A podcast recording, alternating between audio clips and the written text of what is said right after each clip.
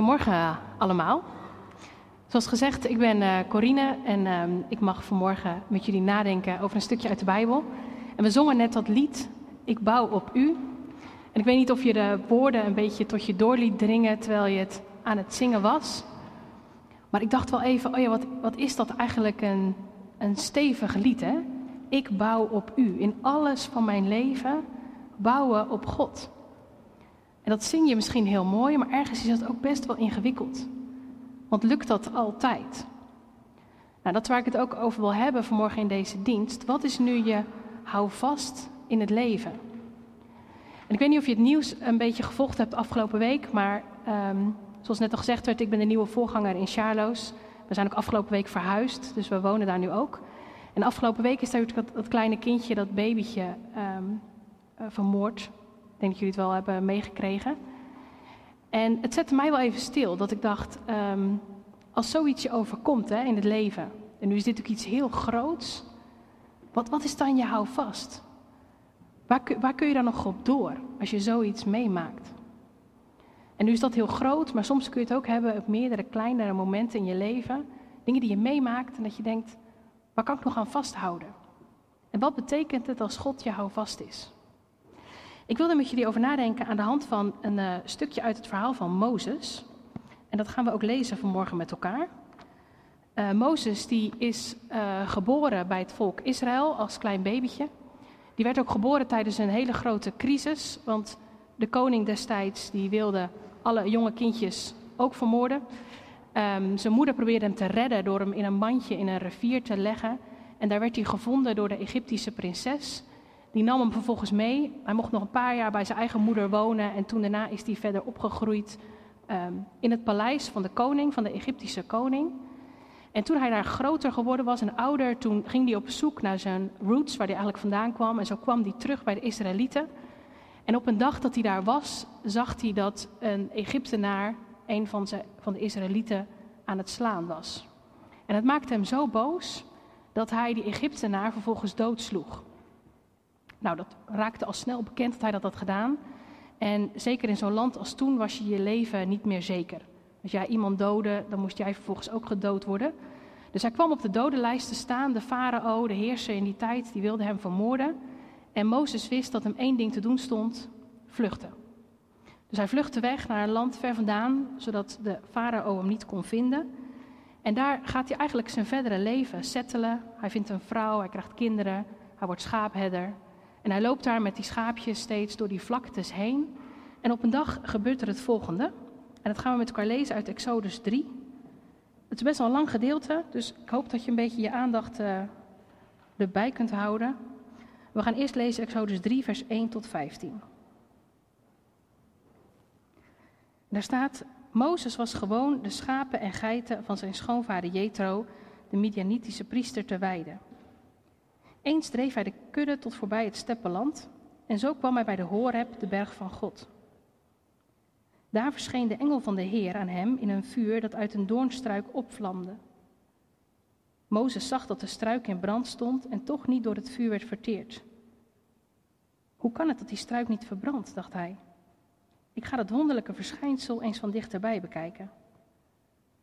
Maar toen de Heer zag dat Mozes dat ging doen, riep hij hem vanuit de struik. Mozes, Mozes. Ik luister, antwoordde Mozes. Kom niet dichterbij, waarschuwde de Heer, en trek je sandalen uit, want de grond waarop je staat is heilig. Ik ben de God van je vader, de God van Abraham, de God van Isaac en de God van Jacob. Mozes bedekte zijn gezicht, want hij durfde niet naar God te kijken. En de Heer zei: ik heb gezien hoe ellendig mijn volk er in Egypte aan toe is. Ik heb hun jammerklachten over hun onderdrukkers gehoord en ik weet hoe ze lijden. Daarom ben ik afgedaald om hen uit de macht van de Egyptenaren te bevrijden en om hen uit Egypte naar een mooi en uitgestrekt land te brengen. Een land dat overvloeit van melk en honing. Het gebied van de Kanaanieten, de Hethieten, Amorieten, Perizieten, Gewieten en Jebusieten. De jammerklacht van de Israëlieten is tot mij doorgedrongen en ik heb gezien hoe wreed de Egyptenaren hen onderdrukken. Daarom stuur ik jou nu naar de farao. Jij moet mijn volk, de Israëlieten, uit Egypte wegleiden. Mozes zei: Maar wie ben ik dat ik naar de farao zou gaan en de Israëlieten uit Egypte zou leiden? God antwoordde: Ik zal bij je zijn. En dit zal voor jou het teken zijn dat ik je heb gestuurd. Als je het volk uit Egypte hebt weggeleid, zullen jullie God bij deze berg vereren. Maar Mozes zei: Stel dat ik naar de Israëlieten ga en tegen hen zeg dat de God van hun voorouders mij gestuurd heeft. En ze vragen: Wat is de naam van die God? Wat moet ik dan zeggen? Toen antwoordde God hem: Ik ben die er zal zijn. Zeg daarom tegen de Israëlieten: Ik zal er zijn, heeft mij naar u toegestuurd. Ook zei hij tegen Mozes: Zeg tegen hen: De Heer heeft mij gestuurd, de God van uw voorouders. De God van Abraham, de God van Isaac en de God van Jacob. En hij heeft gezegd: Zo wil ik voor altijd heten. Met die naam wil ik worden aangeroepen door alle komende generaties. Nou, dan gaat het gesprek tussen Mozes en God gaat nog even door, want Mozes wil echt niet teruggaan naar Israël. En dan lezen we nog een heel klein stukje uit Exodus 4, want uiteindelijk besluit hij om wel te gaan. En in Exodus 4 staat dan: Mozes ging terug naar zijn schoonvader Jethro en zei tegen hem: Ik zou graag teruggaan naar Egypte om te zien of de mensen van mijn volk nog in leven zijn. Ga in vrede, antwoordde Jethro. De Heer zei Mozes nog in Midjan dat hij veilig naar Egypte kon terugkeren, aangezien iedereen die hem naar het leven had gestaan gestorven was. Mozes zette zijn vrouw en kinderen op een ezel en ging op weg, terug naar Egypte. De staf van God hield hij in zijn hand. Toen zei de Heer tegen Mozes: Nu je teruggaat naar Egypte, moeten jullie daar de farao alle wonderen laten zien waartoe ik je de macht heb gegeven. Ik zal ervoor zorgen dat hij hardnekkig weigert het volk te laten gaan. En dan moet jij tegen de farao zeggen: Dit zegt de Heer: Israël is mijn zoon, mijn eerstgeboren zoon. En ik heb je bevolen mijn zoon te laten gaan om mij te vereren, maar dat heb je geweigerd. Daarom zal ik je eerstgeboren zoon doden.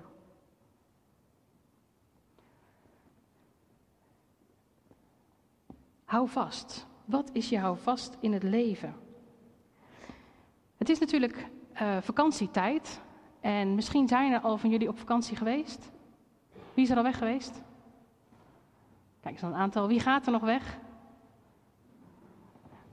Nou heb je altijd een beetje verschillende type vakantiegangers, is me opgevallen.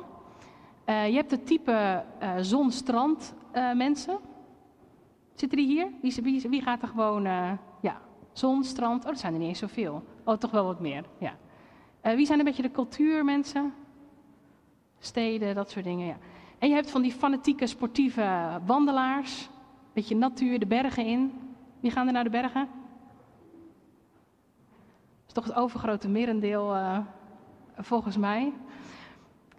Vroeger, toen uh, ik nog met mijn ouders meeging op vakantie, toen gingen wij altijd iedere zomer naar de bergen toe. Mijn ouders zijn ook van die fanatieke wandelaars. En iedere zomer gingen we naar Oostenrijk of Zwitserland. En dan moesten we iedere dag bergschoenen aan en door die bergen heen wandelen. En nou is het geval zo dat ik echt een enorme hekel heb aan wandelen en zeker aan bergwandelen. Ja. dus dat was niet zo leuk. Ik vond die vakanties echt vreselijk. En uh, ik denk dat mijn ouders het ondertussen ook vreselijk vonden om mij ieder jaar mee te nemen. Ik was ook al vrij jong dat ik niet meer meeging. Ik denk dat ik heel opgelucht was, maar mijn ouders ook. Um, want ik heb me wat afgeklaagd. Iedere wandeling opnieuw. En uh, dat, dat ben ik dan ook een beetje. Ik onderga het dan niet stilzwijgend. Nee, dan laat ik mijn ouders ook wel weten dat ik het echt vreselijk vind. En ik heb denk ik bij iedere stap geklaagd, wandeling uh, na wandeling. En op een gegeven moment waren mijn ouders een beetje de wanhoop uh, uh, nabij. En toen bedacht mijn vader een plan. En ik weet nog dat we ergens in een van die vakanties, op een van de eerste dagen, zei hij tegen mij: Als jij nou eens langs de route een mooie stok uit gaat zoeken, zo'n wandelstok. Je wel, echt zo'n grote tak. Nou, dat had ik gedaan, een mooie gevonden.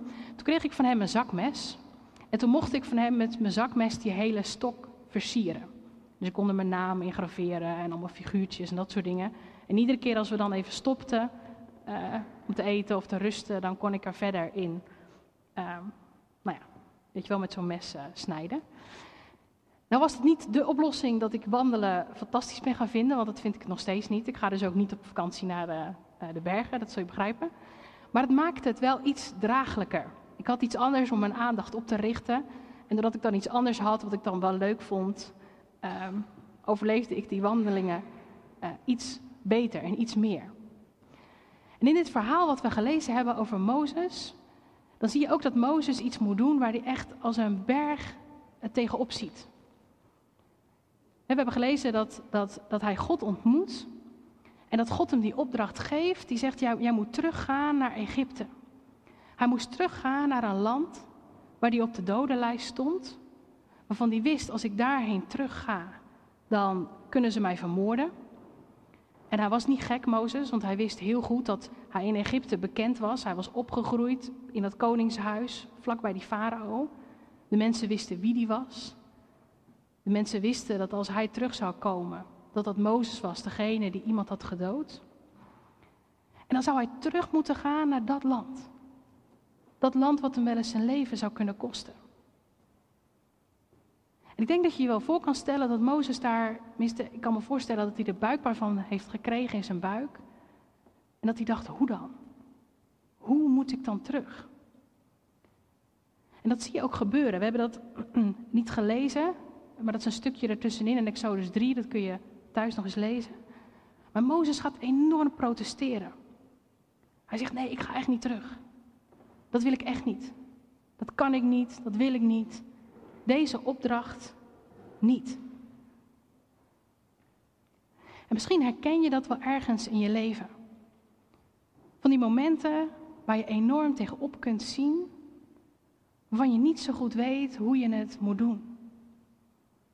Of dat nu van die hele grote dingen zijn in het leven, of hele kleine, zoals vakanties waarvan je niet weet hoe je ze door moet komen.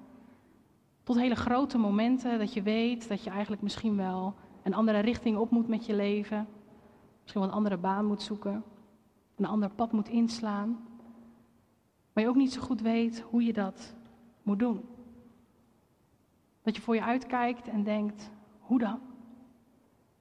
Of dat je soms belandt in situaties in je leven, waarin die grond onder je leven vandaag geslagen lijkt te zijn. En dat je denkt, ja, en nu? Hoe dan? Je ziet er als een berg tegenop, of het ziet eruit als een grote kuil voor je waar je in gaat vallen. Hoe dan? Maar toch gaat Mozes. En God verschijnt, hij geeft hem die opdracht. Mozes protesteert. Allerlei argumenten komen aan bod. Ik kan niet praten, ik wil niet alleen, ik ben er niet geschikt voor, ik wil dit niet, ik wil dat niet. Maar uiteindelijk, en daarom hebben we dat stukje uit hoofdstuk 4 gelezen, lezen we dat Mozes gaat. Hij neemt zijn vrouw, zijn kinderen, hij zet ze op ezels en ze gaan terug naar Egypte. Hoe dan, vraag je je af. Hoe krijgt hij het voor elkaar om zo'n grootse opdracht terug te gaan naar zo'n gevaarlijk land, dat hij het toch doet. Volgens mij ligt dat geheim in datzelfde vers wat we gelezen hebben als er staat dat hij teruggaat. En dat is namelijk vers 20.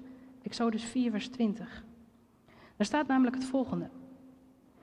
En Mozes zette zijn vrouw en kinderen op een ezel, ging op weg terug naar Egypte. En de staf van God hield hij in zijn hand. De staf of die stok van God hield hij in zijn hand. Nou, wat was die staf van God? Die staf was degene die hij mee had toen hij daar stond bij die brandende braamstruik. En schaapherders hadden ook vaak van die stokken. Ik weet niet of zij er ook in aan het kerven waren met zakmessen, maar ze hadden allemaal een eigen staf. En die had hij bij zich toen hij daar voor die brandende braamstruik stond. En toen hij God ontmoette en begon te protesteren, en dat stukje hebben we niet gelezen, maar zoals ik al zei, je kunt dat zelf teruglezen. Toen zei God, Mozes, je gaat niet alleen. Je doet deze opdracht niet alleen. Gooi die stok, die staf die je in je hand hebt, gooi die maar eens op de grond. En Mozes gooide hem op de grond. En wat gebeurde er met die stok? Iemand die het weet, kijk of jullie er nog bij zijn. Ja, het werd een slang, hè? Het werd een slang. En toen het de slang was, toen zei God, pak die slang maar weer op.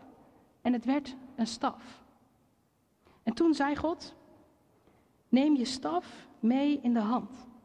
Want daarmee moet je de wonderen doen. Mozes nam die staf van God, die stok mee als teken dat hij niet alleen terugging naar Egypte, maar dat God met hem meeging. Dat was zijn houvast. En daarom stapt hij op die ezel, lukt het hem om die grootse opdracht aan te gaan, omdat hij weet, ik ga niet alleen, God gaat met mij mee. En daaraan houd ik mijzelf vast. Want dat is wie God is en dat is wat Hij belooft. En volgens mij is dat ook wat het betekent als het gaat om het houvast in het leven. Weten dat God bij je is. Dat God met je meegaat. En Mozes had daar zelfs een heel zichtbaar teken voor. Een staf in zijn hand die hij meenam. Ik weet niet hoe het bij jou zit. Of je dat altijd doorhebt, of je dat altijd beseft dat dat jou vast is in het leven. En misschien heb je ook wel zo'n soort staf of een soort stok die je daaraan kan helpen herinneren. Het kan ook heel helpend zijn. Ik kan me zo voorstellen dat op die reis, terwijl Mozes terugging naar Egypte, en hij zegt best wel vaak moet hebben afgevraagd, iedere kilometer verder, hoe moet ik dit doen? Dat hij eens keek naar die stok en dacht, oké, Mozes, terug, God gaat met me mee. Duidelijke voorwerpen of symbolen kunnen daarbij helpen. Wij hebben thuis in onze kast uh, ligt een, een steen. Het is ook een soort staf, maar dan een steen bij ons. Die hebben wij daar neergelegd toen wij, uh, wij hebben zelf drie kinderen.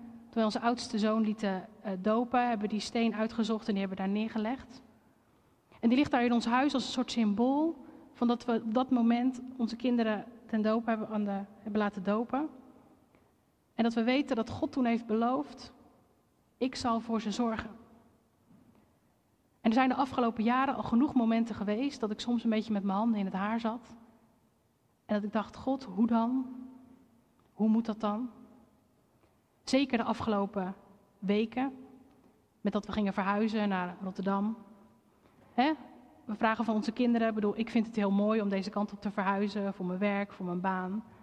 Uh, mijn man werkt ook in Rotterdam, dus voor hem is het ook een mooie stap. Maar ik vraag wel van mijn kinderen om hun school achter te laten, hun vriendjes achter te laten. Ik heb de afgelopen weken heel vaak naar die steen gekeken en tegen God gezegd: U hebt het beloofd. Dat u voor ze zorgt, dat u er bent, dat u ze vasthoudt. Wilt u het doen? Want dat is mijn houvast.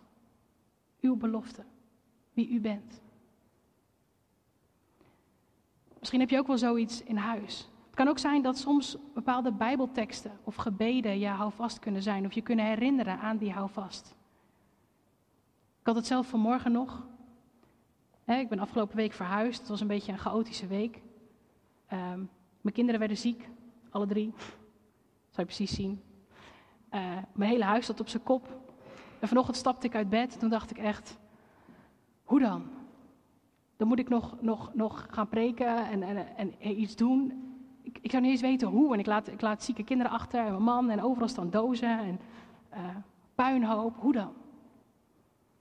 En toen dacht ik, oké, wat is mij nou vast? En ik ben gaan zitten en ik sloeg mijn Bijbel open en één hele belangrijke tekst voor mij.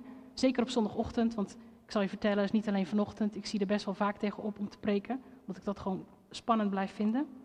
En ik sloeg Psalm 91 op. Psalm 91 is voor mij ook een houvast.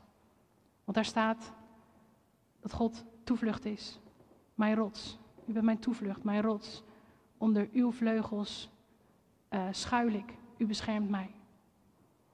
En ik wist toen ik vanmorgen hier naar de Prinsenkerk reed, ik ga niet alleen. God gaat met mij mee. Hij is mijn houvast. Net zoals Mozes dat wist, een onmogelijke opdracht uit kon voeren, omdat hij wist dat God met hem meeging, omdat hij de staf van God in zijn hand hield? Mag ik dat ook weten, iedere stap van mijn leven? En mag jij, mag u dat ook weten? In alles wat voor je ligt. Kleine, grote dingen. Keuzes waar je niet overheen ziet. Gebeurtenissen die je meemaakt, die soms de bodem onder je leven vandaan slaan. God zegt, ik ben er.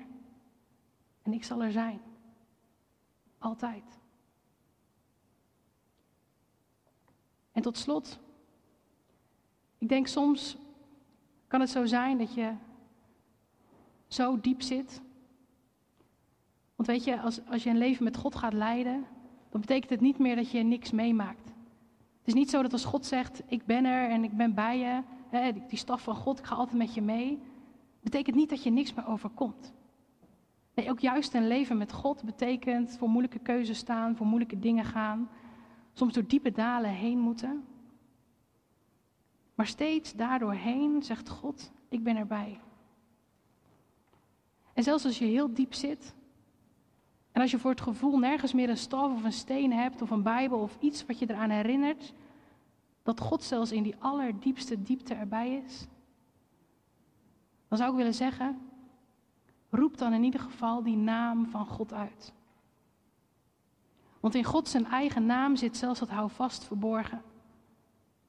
Want als God zich je bekend maakt, ook bij Mozes, dan zegt hij: Mozes, mijn naam is Ik ben.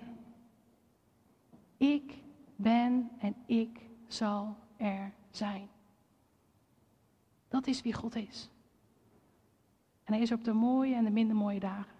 Hij is op de dagen dat je het leven ziet zitten en op de dagen dat je het leven helemaal niet ziet zitten. Hij is er als je op vakantie moet en je er heel veel zin in hebt. En hij is er als je misschien wel thuis alleen zit en niet weet hoe je de week door moet komen. Maar hij zegt, ik ben er. En ik zal er zijn. Hou je daar maar aan vast. Amen. We gaan luisteren naar het lied Hold On To Me van Lauren Daigle.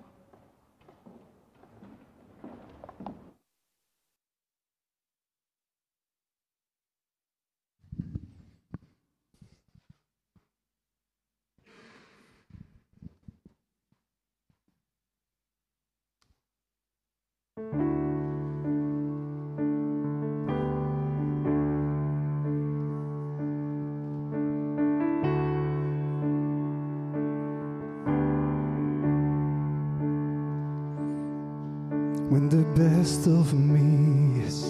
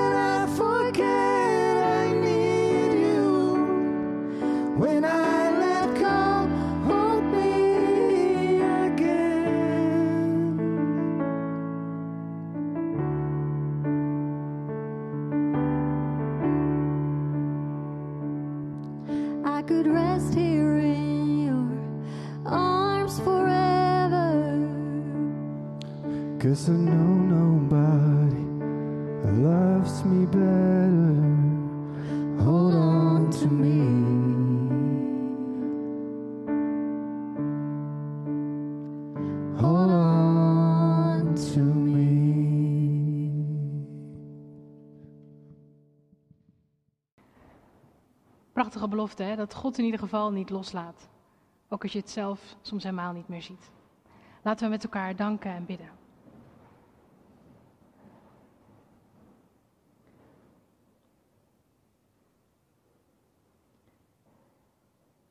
Houdt u ons vast, Heer. Houdt u ons vast. U kent ons. U weet de dingen waar we doorheen gaan. Of het de mooie momenten zijn. Of soms ook wel niet, de dingen waar we tegenop zien. Als de twijfel soms toeslaat. We soms ook niet weten waar u bent of wie u precies bent. Houdt u ons vast.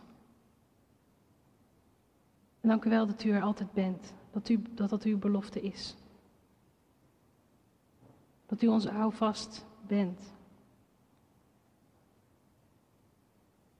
Dat u zo met ons meegaan. De komende week, weken in. Als we op vakantie gaan. Als we misschien onze vakantie al gehad hebben en het werkende leven weer begint. Dat u meegaan als onze gedachten misschien wel alle kanten opgaan. Misschien wel vragen omhoog komen. Dat u er zijn. Wil u vanmorgen ook bidden voor alle mensen en situaties in deze wereld, dichtbij of ver weg. Als situaties soms zo uitzichtloos zijn, zo weinig hoopvol. We willen daar in het bijzonder bidden voor het gezin waar afgelopen week dat kleine meisje is overleden. Dat u ze ontfermen. Ook over degenen die achterblijven als er zoveel verdriet omhoog komt. Wilt u er zijn? Wilt u ook zijn bij de situaties van oorlog, honger, armoede? Wilt u ons ook er alert op maken?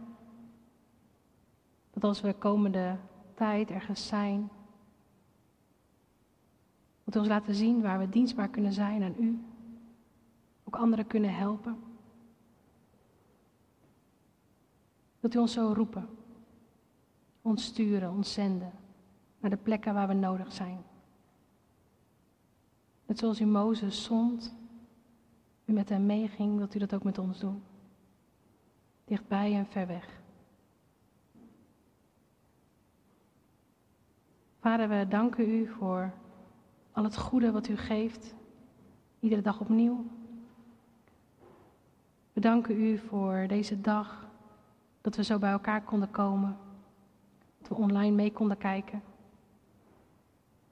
Dank u dat u spreekt, dat u aanwezig bent. Dit alles leggen we zo in uw handen, in de naam van Jezus. Amen.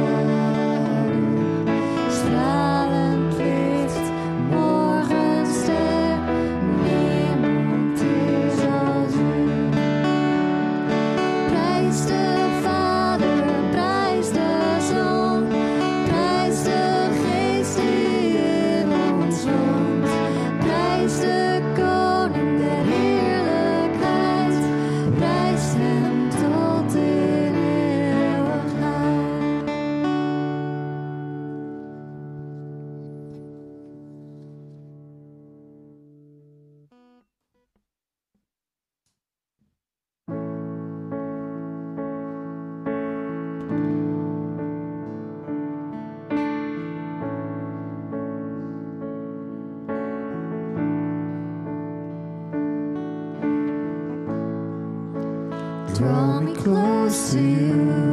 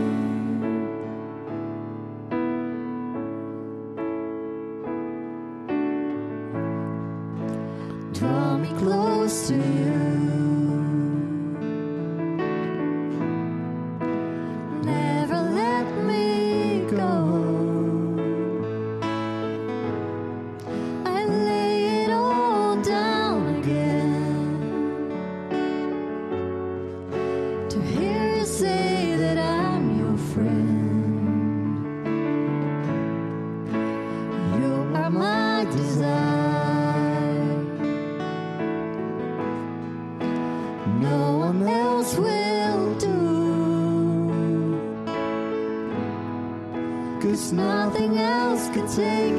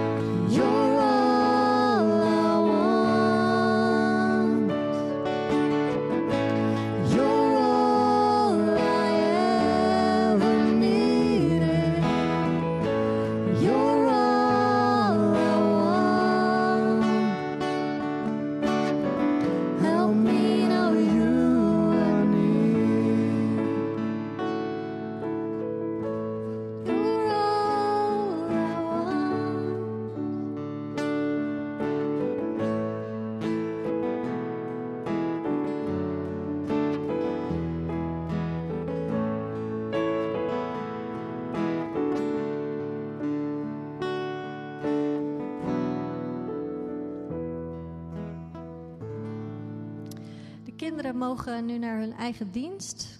En dat is door die deur.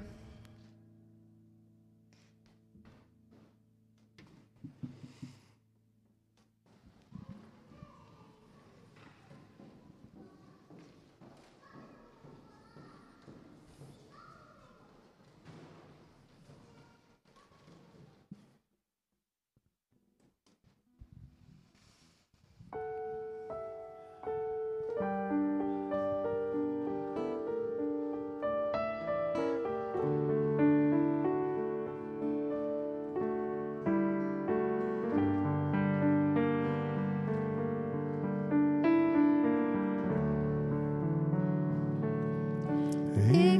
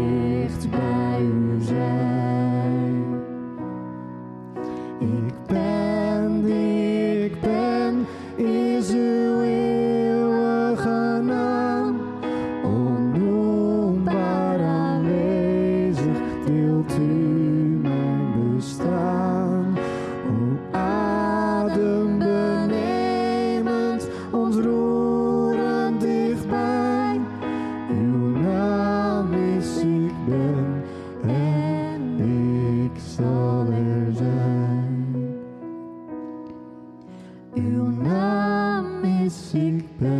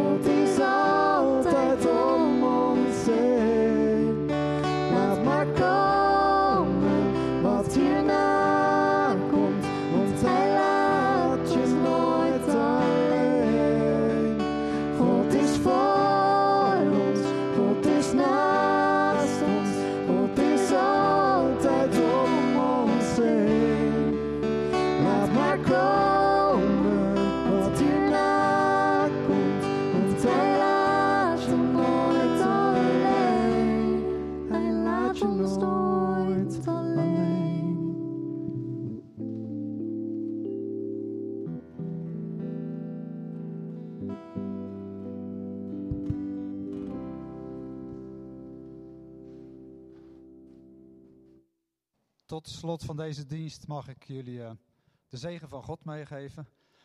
En dat is eigenlijk het goede dat God ons wil meegeven.